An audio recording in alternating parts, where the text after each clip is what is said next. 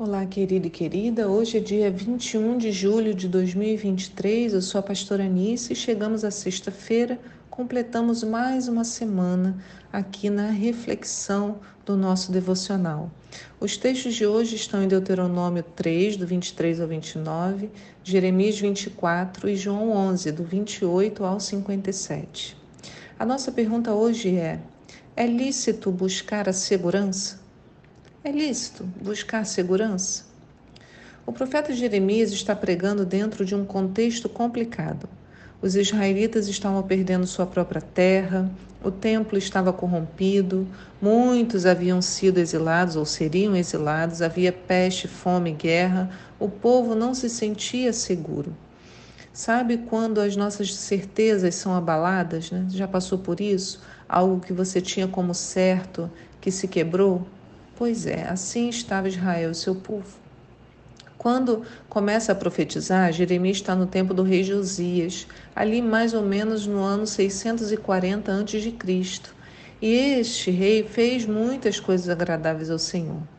Mas qual era o problema?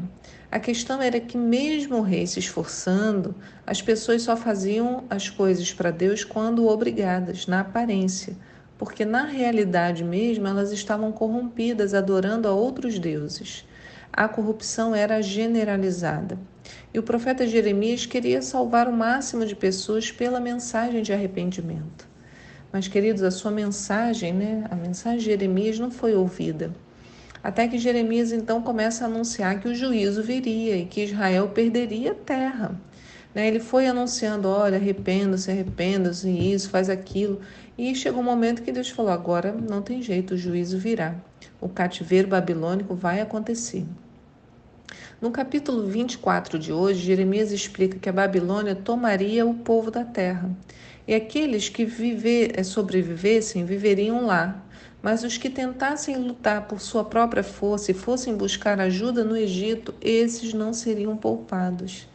Deus queria dizer ao povo que não deveriam buscar segurança em qualquer lugar, mas apenas nele, pelo arrependimento, confissão de pecados e mudanças de vida. Jeremias tem uma visão de dois cestos com figos colocados diante do templo do Senhor. E o Senhor pergunta para ele: O que vês, Jeremias? Está lá em Jeremias 24, 3. Aí Jeremias responde: Figos. Os bons são muito bons, mas os ruins são insuportáveis. E o Senhor explica o que significa aquela visão. Ele diz assim: O Senhor dirigiu a mim a sua palavra e me revelou. Assim diz o Deus de Israel: Eu considero como esses bons figos os deportados de Judá, os quais expulsei deste lugar pela terra dos caldeus, os babilônios, a fim de prover-lhes o que é bom. Fixarei meus olhos sobre eles para o seu bem e os trarei de volta a esta terra. Eu os edificarei e não os demolirei, plantarei e não os arrancarei mais. Eu lhes darei um coração capaz de conhecer-me e de compreender que eu sou o Senhor. Serão o meu povo e eu serei o seu Deus, pois eles se voltarão para mim de todo o coração. Então, quando Jeremias olha os dois cestos, um cesto tinha figos muito bons, e o Senhor explica para ele o que eram esses figos bons. Eles representavam aqueles que haviam se rendido, reconhecendo a perda, tomando parte do juízo de Deus, aceitavam o cativeiro como a consequência dos seus múltiplos pecados, tal como Deus havia orientado.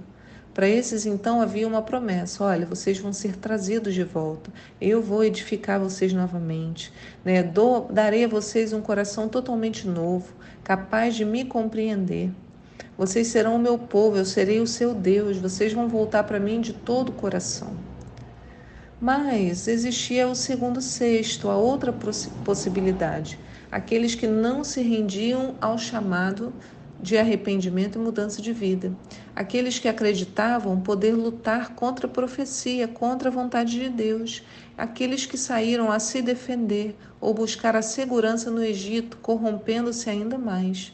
O verso 8 nos conta, o Senhor explica: Todavia, como se procede com os figos ruins e intragáveis, diz o Senhor, do mesmo modo tratarei com Zedequias, rei de Judá, com os seus príncipes e líderes e com os sobreviventes de Jerusalém, tanto os que permanecem nessa terra como os que vivem no Egito. Eu os tornarei alvo de terror e de desgraça diante de todos os reinos da terra, para todos os lugares para onde eu os banir. Eles se tornarão um exemplo de grande humilhação, objeto de ridículo, vergonha e maldição. Enviarei contra eles a guerra, a fome e as doenças epidêmicas, até que sejam exterminados da terra que dei a eles e aos seus antepassados. Então, queridos, querer segurança não é o problema. O problema é buscá-la de forma indevida, usando nossos próprios recursos, sem reconhecer que muitas vezes o problema vem de nós mesmos, pelas nossas escolhas. É isso que o profeta Jeremias estava mostrando ao povo. Vocês estão em pecado, por isso está vindo tudo isso, arrependam-se. Mas o que eles foram fazer? Não, vamos buscar a nossa solução. O apóstolo Paulo nos ensinou lá na primeira carta aos Coríntios, no capítulo 10, verso 23, Todas as coisas são lícitas, mas nem todas as coisas convêm. Todas as coisas são lícitas, mas nem todas as coisas edificam. Então não é porque parece certo que determinada ação deve ser tomada. Né? Deus os convidava ao arrependimento, ao abandono das más práticas, com transformação interior, fugindo da aparência. Né? Mas fazer isso é sempre mais difícil, na é verdade. Fácil mesmo é a gente tentar se esconder, dar um jeitinho na situação, querer mascarar o problema, maquiando nossos erros. Né? Esse segundo grupo tentou seguir por esse caminho. E o que, que Deus falou para eles? Olha, vocês vão virar objeto de ridículo, vergonha, maldição. Vocês sofrerão problemas na própria terra, lugar que antes era bênção. Não é só por ser algo que Deus nos deu que será bênção o tempo inteiro. A terra havia sido dada pelo Senhor, é verdade, mas pelas escolhas desses homens se tornaria um lugar terrível, com guerra, fomes e epidemias.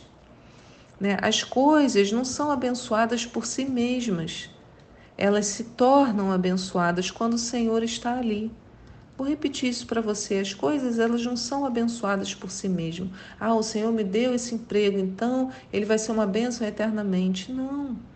Ele, as coisas cumprem seu propósito num tempo. E, a, e à medida que o Senhor fala, não é mais o tempo de estar aqui, então é tempo de sair. Mas é o Senhor que define, é o Senhor que determina. Né? As coisas se tornam abençoadas porque o Senhor está ali, como vimos ontem Moisés falando: Senhor, se tu não fores conosco, não nos faça sair deste lugar. Quer dizer, por quê? Porque onde o Senhor vai é que tem a bênção. Né? Abraão falou para Ló: escolhe para onde você quer ir, porque ele sabia: eu não preciso, dependo da terra. Para onde eu for, o Senhor vai comigo e torna todo lugar que eu for um lugar abençoado. Então, que a repreensão de Jeremias também nos sirva hoje. Que tipo de figo queremos ser?